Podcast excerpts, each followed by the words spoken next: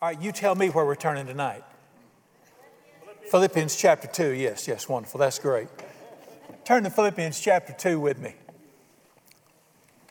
A little different tonight. I want to talk to, I just want to talk to you about something tonight. Well, that's not different. I do that all the time. I can't believe I brought gum up there. I want to talk tonight about enjoying God. I want to talk about enjoying God. I hope that don't sound strange to you. That's what you were created to do. Your ultimate purpose in life is to enjoy God. And I want to look at, I want you to look at something with me. It's a wonderful passage. It's just one verse, and this is the same verse is in the New Testament twice. And I want to see something in this verse tonight. Philippians chapter 2, verse 1, and he says this Therefore, if there is any consolation in Christ, y'all use the word consolation a lot. Consolation prize. No, the, the Greek word there is paraclete, encouragement. So, what does the Bible tell me Jesus does for me? If there's any encouragement in Jesus, if there's any comfort of love, if any fellowship of the Spirit, if any affection and mercy. I want you to look at the phrase there fellowship of the Spirit. Do you believe you can fellowship with the Holy Spirit? What the Bible say right there. And obviously, in the rest of that verse, you can see if you'll learn how to fellowship with God or fellowship with the Holy Spirit, what will happen to you? You'll be encouraged by Christ, and His love will comfort you, and you'll have the affection of Jesus. We're going to talk about the fellow or enjoying God. Is it possible for a human being to enjoy God? That's what we're going to look at tonight. Now, I don't know if you're familiar with this or not. There's a, a phrase, a saying. It's called the Westminster Short Catechism, and it's just one sentence that sums up the purpose of humanity. Uh, many of your churches say it every morning before they start their service, Sunday mornings, and it goes like this. It's the Westminster Short Catechism. Just one, the main sentence out of it says this The chief aim of man, the purpose of man, is to glorify God by enjoying Him forever. That, that was the ultimate, put all of human existence in one sentence. Our purpose is to glorify God by enjoying Him. Actually, it says, and enjoy Him forever, but you glorify Him by enjoying Him. Well, that's a strange thing to some people's ears. You talk about enjoying God. Because people think about obeying Him, serving Him, honoring Him. What about enjoying Him? All righty, that's our ultimate created purpose. That word in Philippians 2, verse 1, where it says, if there's any fellowship of the Spirit, see the word fellowship right there? It's the Greek word koinonia. Has anybody ever heard that? There are churches named Koinonia. Well, koinonia is the word for fellowship. Uh, uh, let me get, I want you to understand this. It's the word for socialize. You believe you can socialize with God? Somebody tell me the modern word that folks a lot younger than me use now hanging out. Hanging out. Uh, I, am not, I'm not being trite. I just, you can hang out with the Holy Spirit. You can hang out with God. Well, let me ask you if I say to you, hey, let's go hang out and eat together, what's that for? It's so I can get money out of you. It's so you can fuss at me. No, what, if, we, if we're going to go hang out and eat together, what are we going to do? We're going to enjoy each other. We're just going to go have a good time. Nobody gets any money out of it. Nobody learns anything, probably, especially if you go with me. We're, we're just going to enjoy each other. That's called hanging out, socializing, or fellowship. Does not the Bible say right here, if there be any fellowship of the Holy Spirit? Then you, you can fellowship with God the same way you can with a friend. You can enjoy it. Matter of fact, I love John 15 where the Bible says this No longer do I call you servants, I have called you friends. Because a servant doesn't know what his master's doing. I've told you everything I know. And you didn't choose me, but I chose you. Demons, why did Jesus come to this earth? You said, well, to save us from our sins. Yes, Jesus came to this earth to reveal the Father, to show us what God is like. That's why John chapter 14, verse 7 says this If you've seen me, you've seen the Father. And Thomas said to him, Lord, show us the Father and it'll be sufficient. He said, Have I been with you so long and you don't know me? And he said, I and my Father are one. Jesus came to this earth to show us what God is like, what the creator of the universe is like. All right, let me show you something Jesus showed us. Turn with me to Luke chapter 15. He came to show us what God is like, and I'm going to show you what God is like in Luke chapter 15. I'm going, to, I'm going to put something before you here, and I want you to see if you agree with me. Something that the scripture teaches here. Luke chapter 15. Now, is Jesus God in the flesh?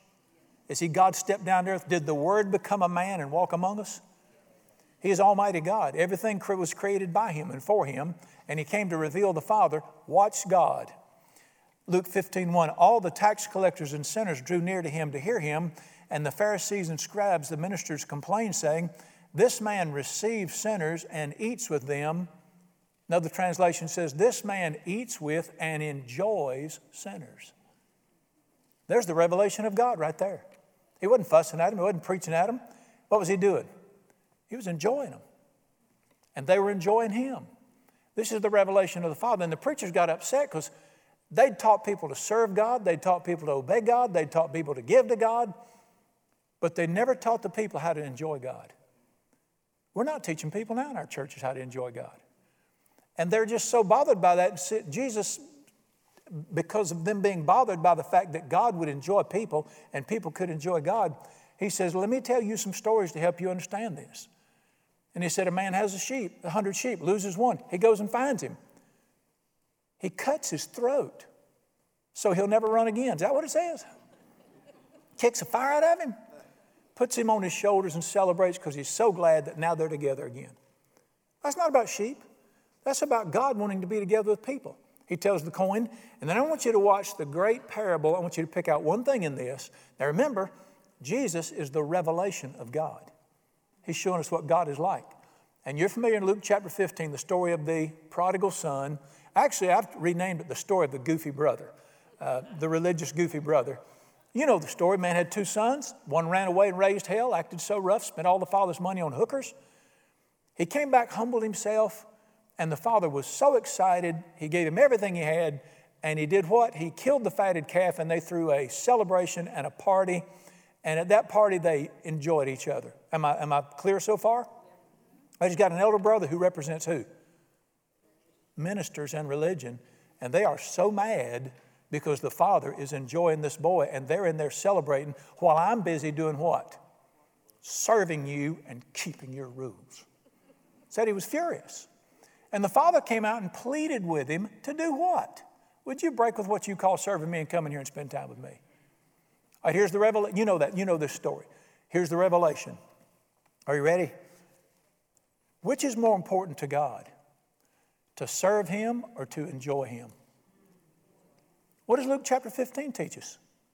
I mean, it's obvious that the elder brother was the religious man, the perfect preacher who he said, I've never broken your rules. God didn't argue with him. He said, I've served you. He didn't argue with that. What would he not do, though? He pleaded with him. What would he not do? He would not go in and spend time with the Father. He wouldn't enjoy him. What's the younger boy doing? How many of you know that that older boy was a better boy than that younger boy? I'm trying to be the prodigal. Can, you, can I get a witness? What would the prodigal son do that the, elder, that the religious brother wouldn't do? He would spend time with the Father and they would enjoy each other. They were fellowshipping with one another. Uh, whatever you want to call it. How many times have I seen this through the years as a pastor with people? I'm to give you one example. This some years back. I was talking with a lady one day. She was in her 50s, beautiful lady, very wealthy. And we got to talking, and she was discouraged. And she said, We got married at 18 years old. And she said, We were so poor, both of us, no education, no poor families. We had nothing. And she said, We were so poor starting out, we didn't even have a bed. We slept, we had a flat over a garage and said, only thing we had, we had a mattress laying on the floor. That was our bed. Said we didn't have nothing. She said we were so poor we couldn't pay attention. And uh, she said, but we were so happy. She said, We had the best time together. We laughed together. We did things together. We couldn't afford to go play golf and stuff like that, so we just enjoyed each other. She had the best time. She said it was so much fun when we were first starting out. And then she got quiet for a minute, and then tears ran down her face, and she said, You know how wealthy we are now? And they're multimillionaires, beautiful estate. And uh, she said, He started that business, it grew, and said, I never see him now. He works to provide, but we never get to enjoy each other anymore. I've, I've heard that over and over and over through the years in ministry. Uh, I didn't get married so my wife could wash my camouflage underwear although that's part of the deal. And she didn't marry me so I could pay the bills, although that's part of the deal. We got married to enjoy each other. Do you really think God created me to work for Him? Maybe think He got ripped off. God didn't create you to work for Him, He created you to enjoy Him. That's what you're going to do for all of eternity. I mean, this should be, should be so, so obvious in this passage right here. You can see this clearly. Now, I want to say this again. You were created to enjoy God and for Him to enjoy you. You say, I, I don't know about that, Brother Brian. I, you know, I'm, I'm out of that group where everybody serves the Lord. That's great. I do that too. Let's go all the way back. We won't look it up. You'll remember it. Let's go all the way back. God created man and woman, put them in the garden, and what did they do? They enjoyed the garden, they tended it. But every day in the cool of the day, God would step down into the garden and they would enjoy, it. they would walk together and talk together and do what? He wasn't giving them orders, he'd already done that. What was he doing? They were just visiting with each other. And they were just enjoying one another. The purpose of creation was not so that we could serve him. To be honest with you, I don't mean to hurt your feelings. He's got one angel could do more in a few seconds than you can in a lifetime. He really, just, if I serve him, it's just because he lets me and laughs. I really was created not to serve him, although I do, and I believe in that. You know that. I was created to have a relationship with him as a father and a friend, to get to know and get to enjoy him. Now, I want to show you the great contrast, and I'm going to show you, I'm going to show you how you can tell people who know the difference. Turn with me to Luke chapter 10 to the great contrast between enjoying God and serving God. You're just a few pages to the left there. A lot of people put a psychological spin on this passage. Knock it off and just read it. Luke 10 38, watch this. It happened, Luke 10 38, as Jesus went to a certain village, a certain woman named Martha welcomed him into her house. She had a sister called Mary. Do you remember there were three siblings? Martha, Mary, and Lazarus. And for some reason, Jesus loved their home. Anytime in scriptures you see him get near that place, he'd go to their house and he would eat there with them and they'd entertain him. And the two girls, let me ask you a question before we look at this. Tell me something about these two girls if you know this. Did they both love Jesus? Did they both believe in Jesus? Were they both followers of Jesus? That's where it ended right there. Verse 39 She had a sister called Mary who sat at Jesus' feet and listened to him speak. You believe you can sit at Jesus' feet and listen to him speak? Do you believe we can hear God speak today? Do you believe my sheep hear my voice? What was, what was she, what was her directive and what was she wanting to do? She wanted to enjoy God. She wanted to sit there and talk to him. She wanted to fellowship with God or with Jesus. Got it? All right, her sister, verse 40, Martha was distracted with much what? Serving. So she wanted to serve God. And she was serving him. She was probably cooking dinner or, you know, getting the guest room ready or, I don't know, washing his tunic. I don't know what she was doing. But she was busy serving the Lord. Can you see the difference in these two girls? One was focused on serving God, one was focused on enjoying God and spending time with Him. And uh, you say, well, what's wrong with serving the Lord? Hang on, just hang on a minute. Don't get ahead of me here. Martha was distracted with much serving, and she approached him and said, Lord, do you not care that my sister has left me to serve alone? Tell her to help me. So that lets you know Martha is also a Baptist radio preacher who wants everybody to serve the Lord. Got it? I'm, I should have said that, but I did. All right. Verse 41. Okay, so, so all right, verse 41. Jesus said to Mary, Get off your butt and help her. Deans, remember, Jesus is the revelation of God. This is the Word of God. I want you to watch what he said. He said, Martha, now he wasn't fussing. You are worried and troubled about many things. I want you to watch these words. One thing is important. One thing is needed. And Mary has chosen the good thing, which is not going to be taken away from her. One serves him, one spends time listening to him and enjoying him. And Jesus said, This is the one that's important right here. And he said, I'm not about to make her get up and go do something for me if I can get her to sit here and listen to me. Now, this sort of dumps our religious training upside down, but this is the voice of Jesus right here. Now, let me point something out to you. I can always tell people that put a lot of emphasis on serving the Lord. I'm not mocking it. I, I wish all of you'd serve in the nursery, please. And the difference between people that just walk with God. Let me show you the difference in this passage. Verse 41 Martha, you are worried and troubled. If you don't spend time and get to know Jesus personally, you're going to be a worried, troubled, bothered, upset person in this generation. Was Mary troubled? Not in the least. All she could hear was the voice of Jesus. And uh, look at me in verse 40. She was distracted. She said, Lord, do you not care? If you don't get to listen to God, you're going to wonder if He cares about you. Where is He in my life? Why is He not taking care of this stuff? And number three, what's the next thing she did? You're going to start criticizing people like she did. You're going to start finding fault with people. Listen, religious people who serve more than other people do just look down their noses. It's a shame that you don't work like I do. I'm over it. She became critical. You ever heard of burnout? This is where it came from right here. She's just, she served the Lord. I meet believers all the time, and they're so mad because nobody else will, they don't love God like I do. I said, You start to sound like Elijah on steroids, Doc. You're going to get critical of people. You're going to have this old crabby, complaining spirit. God have mercy. And uh, you just, you're going to miss the blessing of Now, tell me what Mary was like. She was at perfect peace. And I, I know some of you sitting there saying, yep, yeah, but surely she got up and fixed the dessert. Surely she did something. Relax a little bit, Doc. We miss this thing. My beloved brother Paul, who wrote half the New Testament, I want you to listen to what he said in Philippians 3. I quit my job as a preacher so I could get to know God personally. Philippians chapter 3 said the thing, he was talking about his religion. He said, I was promoted, I worked hard, I got to the top of the religious ladder, I was the big dog preacher in town. He said, I quit so I could get to know God personally. That's not just in there. Now, please don't quit what you're doing. I'm not going to quit what I'm doing. But why is that in the Bible? What's the message? The things that were so important to me at one time, I've changed that I might know Him personally and enjoy the fellowship. I quit writing so many books so I could get to know God personally, is exactly what He said. Wonderful. All right, now let me just throw this in here. You know, I talk about the difference between religion and relationship.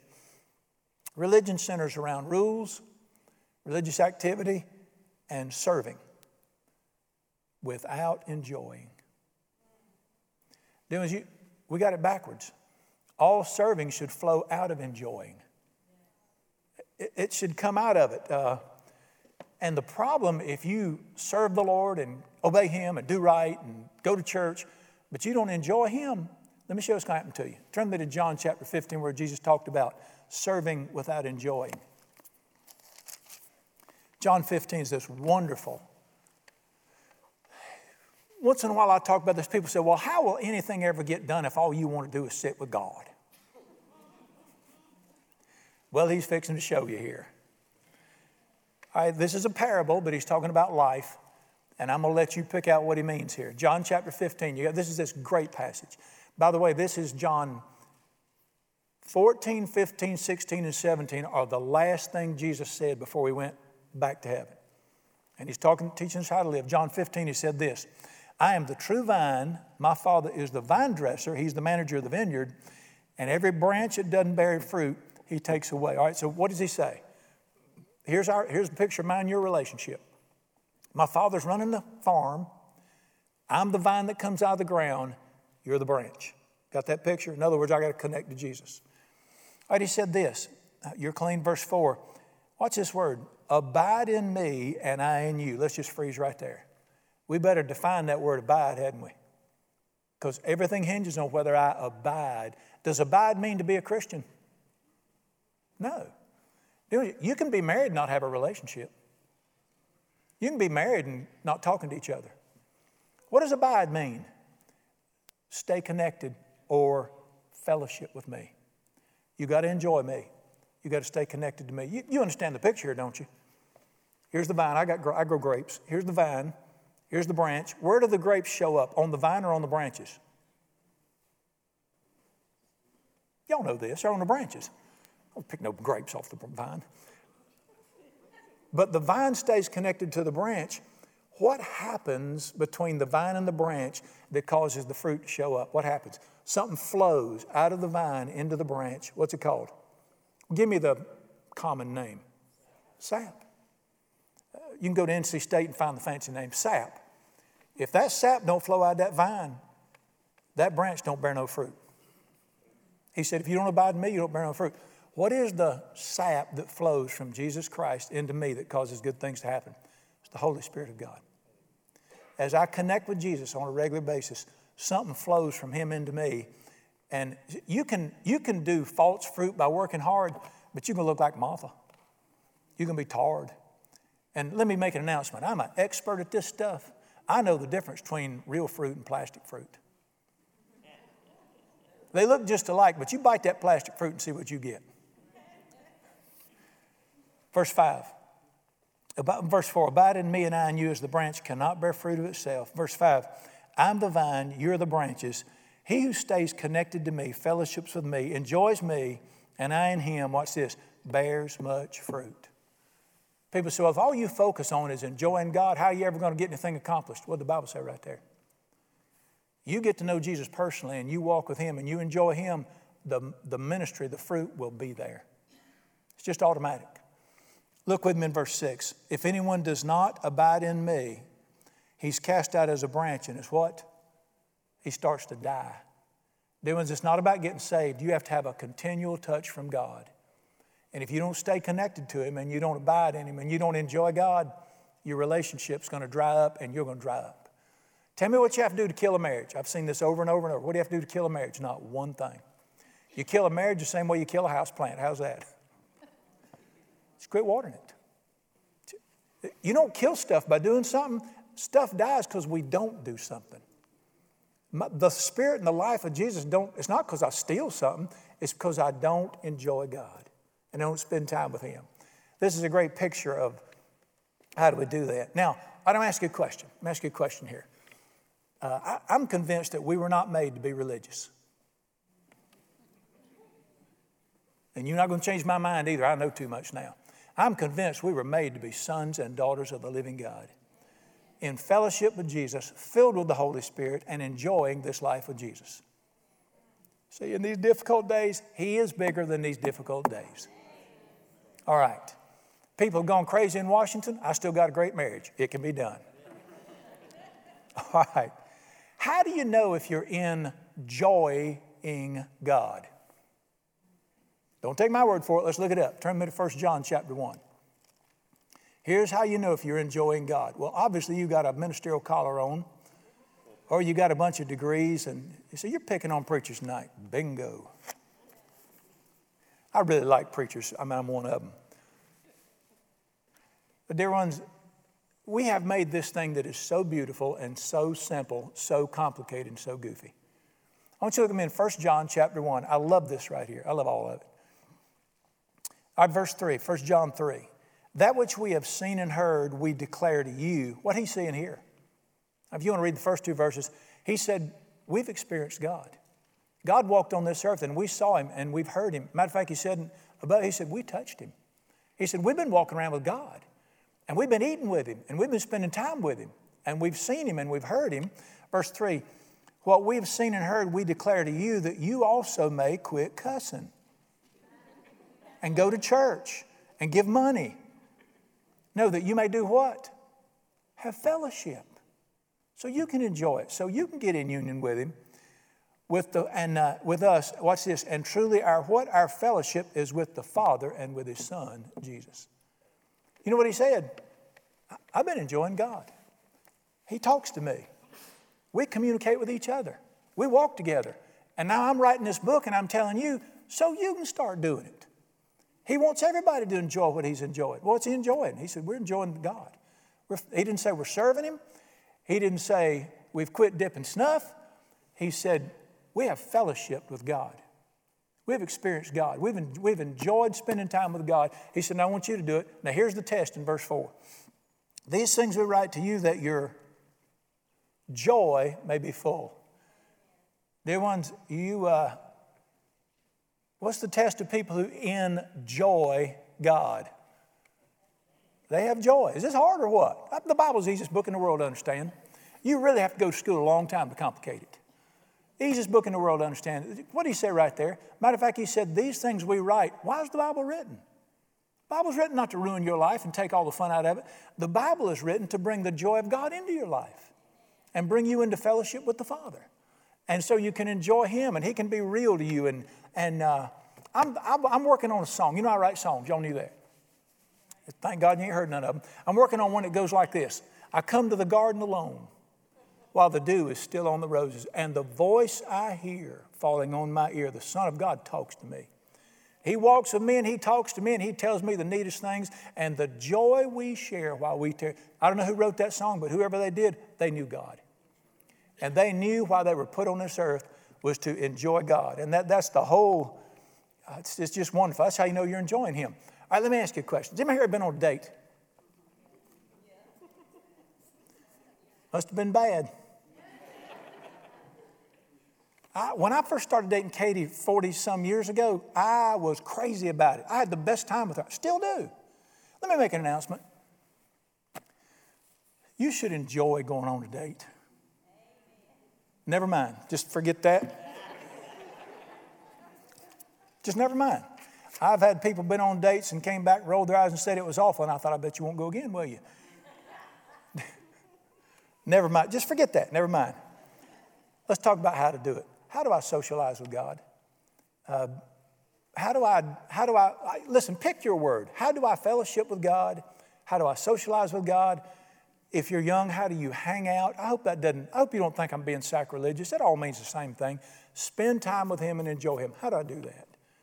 All right, you ready? I, by the way, if you were born, you need to be doing this. You know what's the funniest thing in the world to me? Preachers who don't walk with God. Christians who don't get to enjoy God. We have really missed something here. We've, we've missed the main thing because Jesus said one thing is important. Choose the main thing. I come up with another saying. I'm good for these sayings. The main thing is to keep the main thing the main thing. I really didn't come up with that. I'm going to give you four or five things you have to do to enjoy God, spend in fellowship with Him. Number one, you have to obey Him. I get one amen out of that. You have to obey Him. But listen to me, it's not hard. You, say, what do you mean you have to obey Read verse 7 right there in 1 John 1. If we walk in the light or live in the light as He is in the light, what does that mean? I have to live a certain lifestyle. If we walk in the light as He is in the light, we will have what? Fellowship. Now, a lot of people quote this verse and they say it's talking about between me and you as people. No, it's not. In the context of this passage, it's talking about what do you say above it? You can have fellowship with God, and it says your blood can't cleanse me from sin. It said if we walk in the light, if we'll live a certain way, obey Him, as He is in the light, we will have fellowship with God. We'll hear His voice, He'll be real to us, and the blood of Jesus will take the shame and the pain and the garbage away. Do you know the price He paid to get to enjoy you? The price He paid to get to enjoy you. Dear, what's eternity all about? Why in the world would He create people? How many of you know people are a headache to Him? No. How many of you know He knew the end before He said, Let there be light? The Bible said in Psalm 139, He knew every word you ever say before your mama ever met your daddy. He knew it all. Created us anyway, hoping for what? If I just had somebody do my work for me. If I just had somebody that would talk to me and spend time with me. Those angels can do the stuff. We were created to enjoy Him. I, how many of you had your kids work for you? I got bad news for you, dude. I love Psalm 100. I've told you this probably, Psalm 100. Know that the Lord, He is God. It is He who made us. And I wrote out there, why? And he asked me, why'd you make your children? I said, I needed help around the farm. College alone cost me $300,000 for three kids. How many think I've got 300 grand labor out of them? I had my kids to love them, enjoy them, and be good to them, and have a relationship with them. Same reason he had his kids. This is the, this is the, this is the elephant in the room of the universe and of the church. That we were not created to run a religious organization. I think we bore him with our religious stuff. We were created to walk with him and talk with him and to know him personally. Uh, all right, you have to obey him. Now, can you see clearly in 1 John 1 7 that if you don't walk in the light, he won't talk to you? We walk in the light as he is in the light, we'll have fellowship. We can enjoy one another. Uh, but now listen to me. It's not hard. Walking in the light's not hard. You want to hear it? Here it is. I'll give you the whole list. Don't have another God. Don't cuss him. Worship him. Be nice to your mom and daddy. Don't kill nobody. Don't steal nothing. Don't steal their old lady or their old man. Don't stab anybody in the back. And quit sitting around wishing you had somebody else's stuff. That's it. That's all 10 of them, Doc. That's the top 10 right there. Now, I know religion's written in there, thou shalt not tattoo, thou shalt not long hair, thou shalt yada, yada, yada. Stick it in your ear. Let God write his own list. There's not but 10, Doc. And Jesus said, I see y'all struggling with that. Let me reduce it down to two. You just love God and love people. I'm happy. Please don't tell me you think that means you can steal somebody's old lady. You don't love people, and you can steal their old lady if you love them. We're all messed up on that in this land. It's not hard to walk with God. I was born again, created in His image. Sure, I want to. Let me help you understand this. I've been married 48 years, dating, been together 42 years, almost 40 years coming up. We have the best marriage. We thoroughly enjoy each other. I mean, we enjoy being together. But listen to me there are rules. There, she's got these rules. Yep. I can't date nobody else. If she caught me lying, saying I was at a meeting in church and she caught me at Hallie Huzzy's house one night somewhere and I was supposed to be in a meeting, listen to me, she wouldn't cut me, she wouldn't stab me, but she'd be done talking to me. We would still be married, but our fellowship would be shot. Probably Jesus got back. Okay, you got me? I, I can't date. That's just one of the rules. Let me make an announcement. It's terrible. It's terrible. I can't date nobody else. It's terrible. Hogwash. It's worth it. Are you, we've got a few rules in our marriage. I have to show up once in a while. Where did this stuff come from that following Jesus is so hard? Being religious will kill you. His yoke is easy, his burden is light. I really, to the point in my life, I don't want to kill nobody now anyway. I don't need to steal your truck. I got own, and I sure don't want your lady. I promise you that. I'm, I'm sorry, I'm being ugly. I don't want your old man either. You know how it is today. Gosh almighty. Now I'm being cute, but dear ones, you have to walk in the light, but it's not that hard. It's worth it. I have figured out He is good. And if my father tells me we don't need to do that, I'm thankful I found out. I'm, I'm over this lie that he's a thief. And uh, you just have to obey him, number one. Number two, you have to pay attention to him. You have to pay attention to him. Can I make an announcement here? Relationship requires time. You, just, you have to pour time into a relationship. I've had friend, I had a friend visited me Sunday, hadn't seen him in years. If ever there, I mean, we are twin sons of different mothers. I love that boy. He, he's my buddy Steve. We're just such dear friends. We used to live together 20 years ago. Well, not together. We lived in the same town 20 years ago. And we are twins. We had the best time. We would run together, have the best time. I hadn't seen him in years. Well, I still love him dearly, but because of the separation and not seeing each other, we don't have the relationship we used to have. We didn't start hating each other. We didn't offend each other, I don't think. We just, we're not together anymore, therefore we don't have the relationship we used to have. Dear ones, relationships take time. Am I over your head here? How many times have I been in marriage counseling? There wasn't a thing wrong with that marriage except you quit doing what got you into it. And you quit watering it. You quit spending time together. Everything got so serious. You were always discussing business. You never just laughed together. You never just did anything fun together anymore. Marriages die because you don't water them. Our relationship with God requires time. You got to give him time. Let me uh, tell you what the Bible teaches about this. First verse I ever memorized in the Bible, I'm just right as soon as I got saved.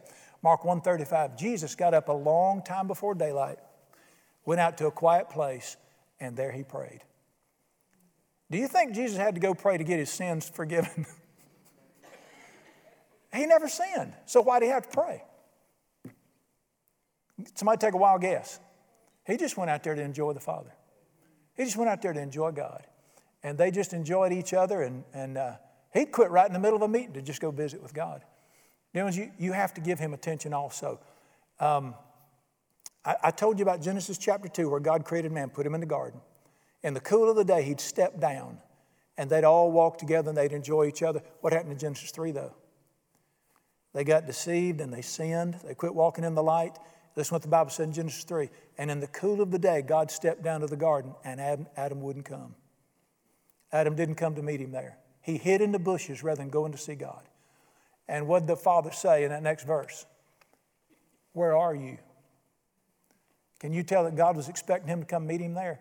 Then was God Almighty, the whole Bible is God Almighty saying, Where are you? The history of humanity is God trying to reach back to man and bring him back into fellowship. Where are you? Uh, when Adam quit meeting with God, it was because junk got in the way. Uh, do you remember a guy named Moses? What's the, what do you remember about the Bible saying about Moses? Uh, uh for instance, in well, let me tell you what I learned here. Moses was, was uh, minding his own manners. He was a good guy. He was Jewish, went to Sabbath, yada, yada, all that. And one day he was tending some sheep, and a bush was on fire. You remember the bush? A bush is on fire, which that happened a lot back then in the, in the desert, you know, conflagration. It happened. But it didn't burn, so he said, I will turn aside from what I'm doing, and I will go over and pay attention to this. I want you to listen to the next verse. And when God saw that Moses turned aside to look, God spoke to him. The moment he turned aside from what he was doing to pay attention to what God was doing, that's when God started talking to him. And listen to what the Bible said about Moses after that. Moses was a man who walked with God. Does that mean he walks and I walk beside him? No, because he don't, he's spirit, he don't walk. What does it mean walked with God?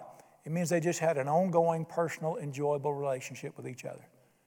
You, you can walk with God. There's a guy named Enoch. The Bible said about Enoch in Hebrews 11 said Enoch walked with God and he was no more. Gotta be careful. Talk about not coming home for dinner. Enoch just walked with God. Listen, the Bible never said that Enoch did anything great. Uh, you know, he was a prophet. He didn't do anything great. It just said he walked with God. In our minds today, it's all about what can I do for the Lord. My wife, a few times I've said to her, Would you just sit down and talk to me? Would you come sit down, baby? Well, I got to get these clothes folded. That, yes, yes, I know the house would look like a pigsty if I ran it, but on some time, yes, we got to do things. There's times you just say, Would you just sit down with me? Because that is the heart of God. So I didn't create you to fold clothes for me. Or we got to realize I wasn't created to serve, I was created to walk with Him. And out of that, you will do some things. But he walked with God. The Bible said Enoch walked with God, and all of a sudden, he was no more. Let me tell you what happened. It's not in the Bible, to trust me. Yeah. They were walking one day and they had so much fun walking and talking, and they got they just weren't paying no attention, and it got late and it was getting dark, and God just said to Enoch, We're closer to my house tomorrow with yours, just come on home with me. I think that's exactly what happened. It's such the craziest thing in the world to talk about just like you're walking with a friend or something. Somebody should write a song called What a Friend We Have in Jesus. All our sins and griefs to bear. What a privilege to carry everything to God in prayer. Let me tell you y'all start. I started doing this years ago. Now, the first years of my life were spent trying to do right because I was out of a certain camp. And then as a young pastor, my deal was to build the church. Got to build the church, build the church. Then you wish you hadn't because then you had to manage the thing. Won't you just go out someday and find you some wood somewhere? I can borrow mine if you need them. Go out in the woods somewhere and just walk and don't ask for nothing. Just I just came out here to walk with you today.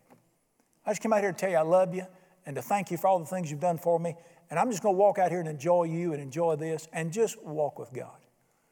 And, and learn how to do that. You got to pay attention to him. Number two. Number three, you got to learn what he likes. Obviously, you've got to learn what he likes. Y'all remember the movie Rocky? Rocky 1. Remember when Rocky fell in love with Adrian and he decided he wanted to go out with her? He didn't know what to do with her.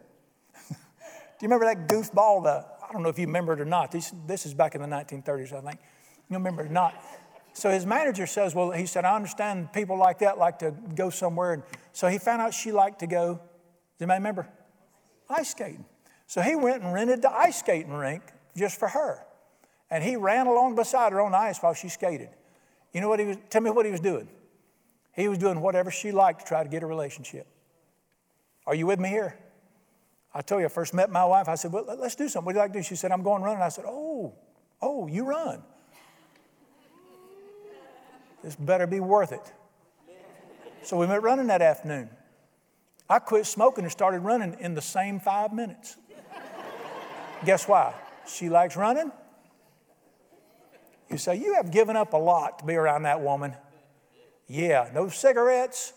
I still don't run no more. No dating. Listen to me, listen to me, listen to me. If it wasn't worth it, I wouldn't have done it. Knowing Jesus is worth it. There's no higher human experience than to know him personally. So here's the deal you got to find out what he likes. All right, I'm gonna, if y'all won't tell nobody, I'm going to tell you what he likes. He likes music,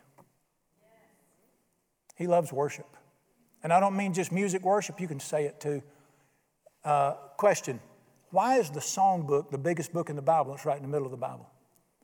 I'm telling you, he loves worship. Matter of fact, let me tell you what the Bible said. If you're going to come see me, enter my gates with thanksgiving and my courts with praise. Come before my presence. Come see me. Come. There's a difference between I believe in him and I feel him. His presence means you can, you can experience him, you can touch him. Well, he, he, just like, he just likes music. I've met folks who just love music, that's their thing. And if you're going to go with them, they got to go. I've known folks that love the opera. God bless you. We'll go to Grand Ole, but we ain't going to that bunch of skinny men put on leotards and jump around. We ain't doing that mess. But you got to, people can't have a relationship unless they enjoy the same thing. I'm going to be honest with you, he really don't like theological discussions. I'm sorry. He told me he didn't. He read the Bible. He likes worship. So we got to learn to worship him. If we're going to do that, that's how you come before his presence, worshiping him Matter of fact, let me just, I'm going to show you this. You're looking at me funny. Turn to me to Ephesians 5. When you look at, look at me funny, I just think, man. Ephesians 5, I want you to see something. You got to learn. Ephesians 5 17 says this Do not be unwise. Could we use that today? Find out what the will of God is. Do find out what He wants, what He wants to do. Verse 18 Do not be drunk with wine, which is dissipation, but be filled with the Spirit. What does that filled with the Spirit mean? Let God draw close to you. Let Him touch you.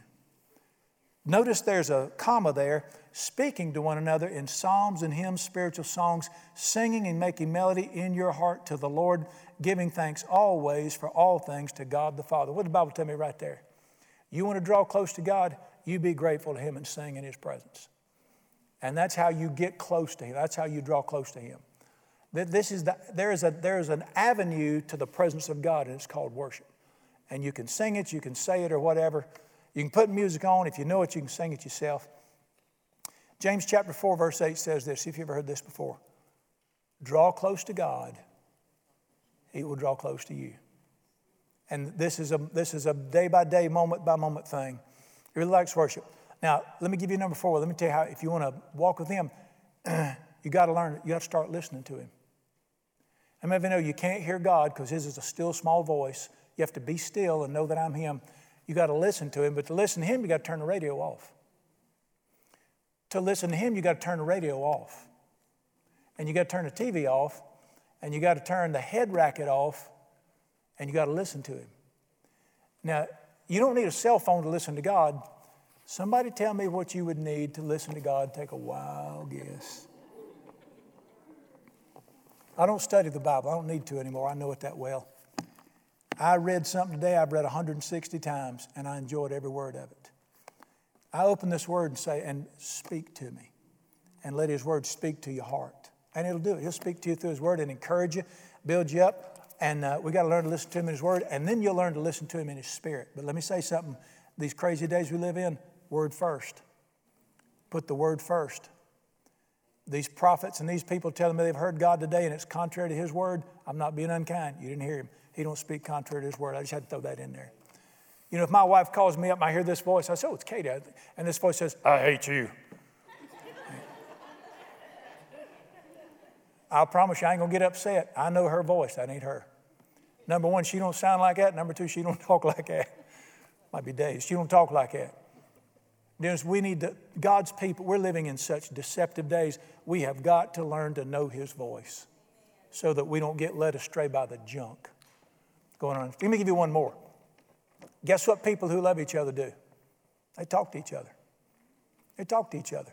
What is the heart of any relationship? Somebody say it. Communication. Heart of a marriage is communication. Heart of every friendship is communication. That's what friends do. Let, let me, let me tell you the difference between, I remember there's a difference between men and women. God is a man. Are you with me? Contrary to what that guy said, God is a man. All right, here's how men communicate. Y'all ever notice how men communicate? They go bass fishing together. They're sitting on the boat. They out there for eight hours, six or eight hours. Here's their info. Here's, their, here's, how they, here's how they communicate. You ready? What you using?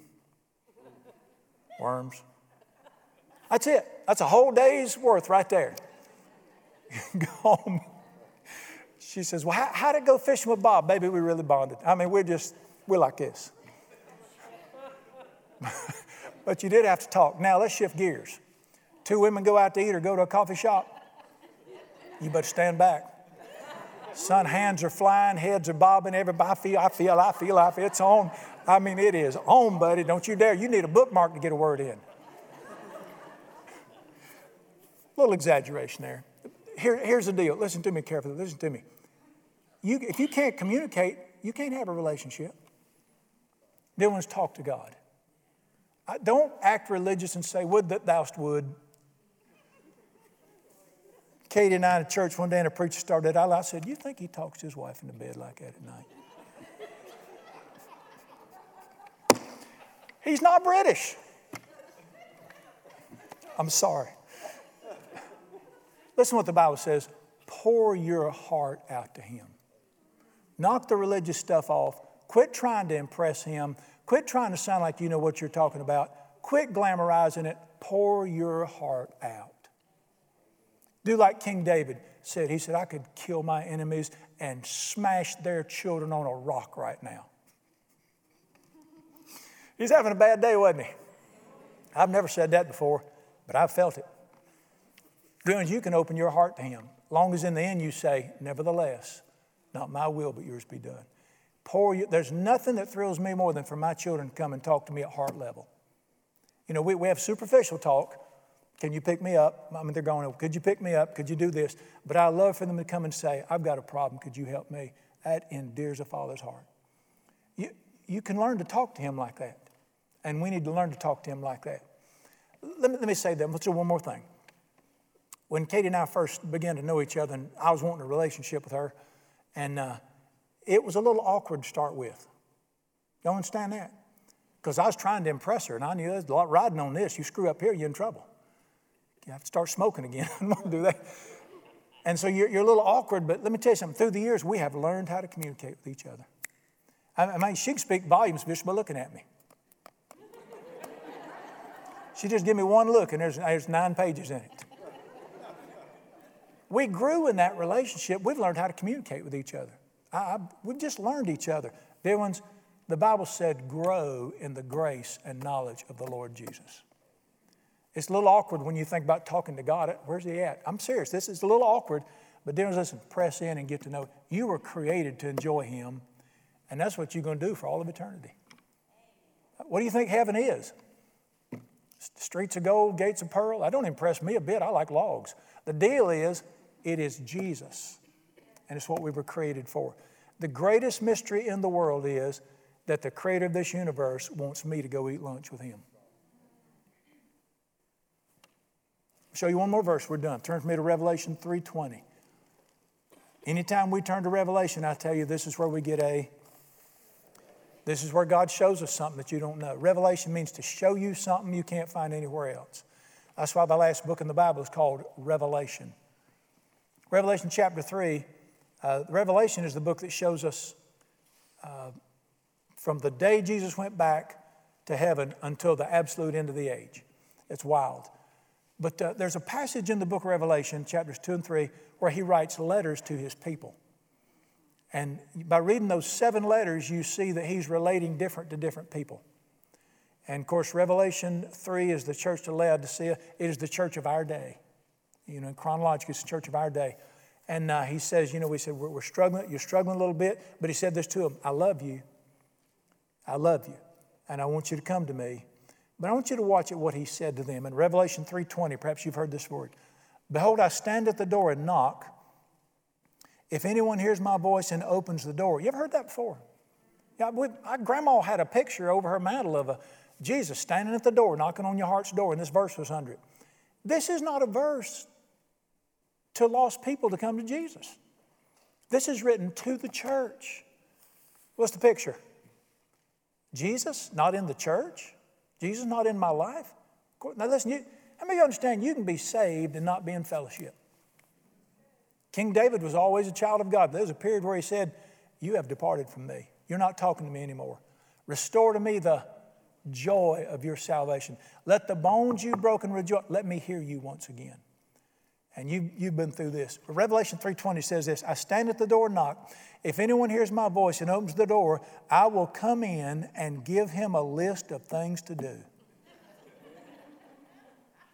Is that not the God we've created in our churches? You tell me what that verse, this is, this is the revelation of Jesus Christ right here. Jesus is trying to get in your life. He's, he don't barge in, he's asking to come in. And if you were to let Jesus come into your life, what would, the, what would it say? If any man will open the door, I will come in and what? Old King James says sup. New King James says dine. Uh, I think NES says fellowship. We will enjoy one another.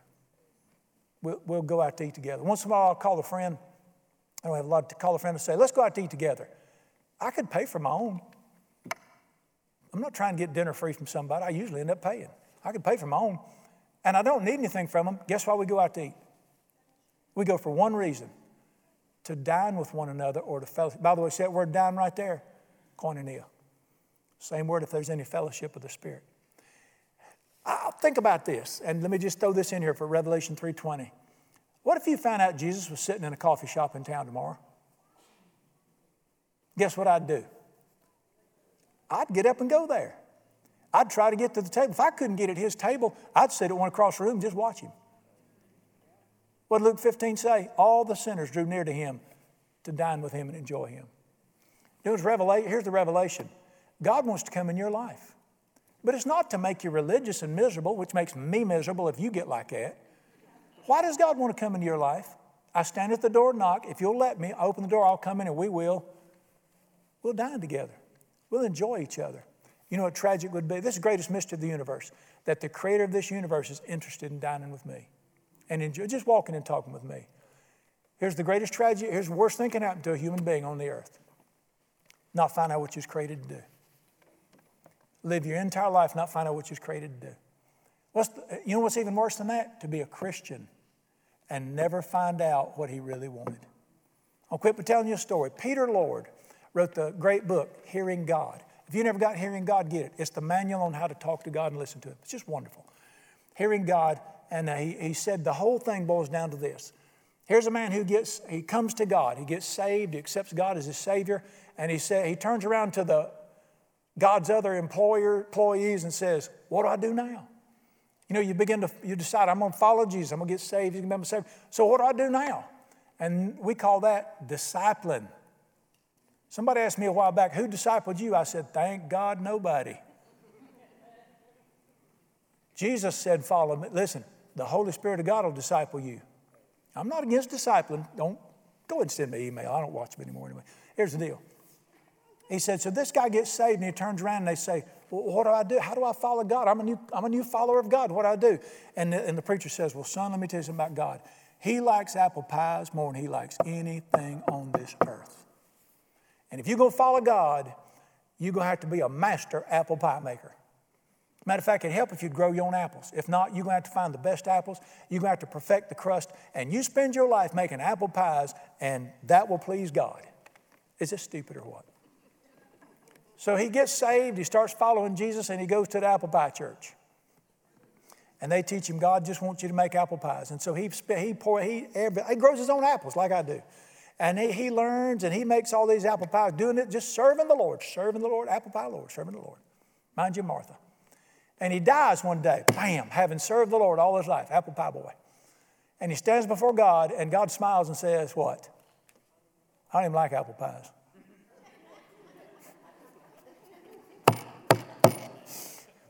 but come on in, a deal's a deal. you did trust my son. Son, what was you doing down there? Said, well, well, the preacher, he said, Son, I sent you a book. You could have learned from the book. And uh, you'll find out that, by the way, apple pies is not his thing. He's not against them. Let's just don't do that. People get saved, they go to church and they tell them, quit cussing, quit smoking, quit chewing, quit burping, quit smiling, quit, you know, come down here and listen to us beat you up regular.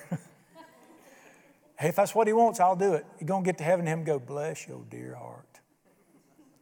Do not miss why he created you.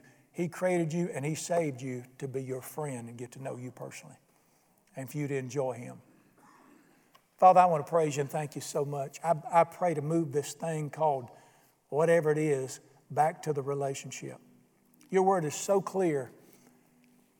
Come unto me and you've invited us to walk with you and talk with you. There is no joy like hearing your voice. There's no joy like getting caught up in the Holy Spirit and just enjoying the sweetness of God. And I thank you and praise you. Lord Jesus, when you walked on the earth, you, you walked off from the crowds all the time just to enjoy the Father. And by example, you taught us that. And I praise you and thank you that you are the friend of sinners.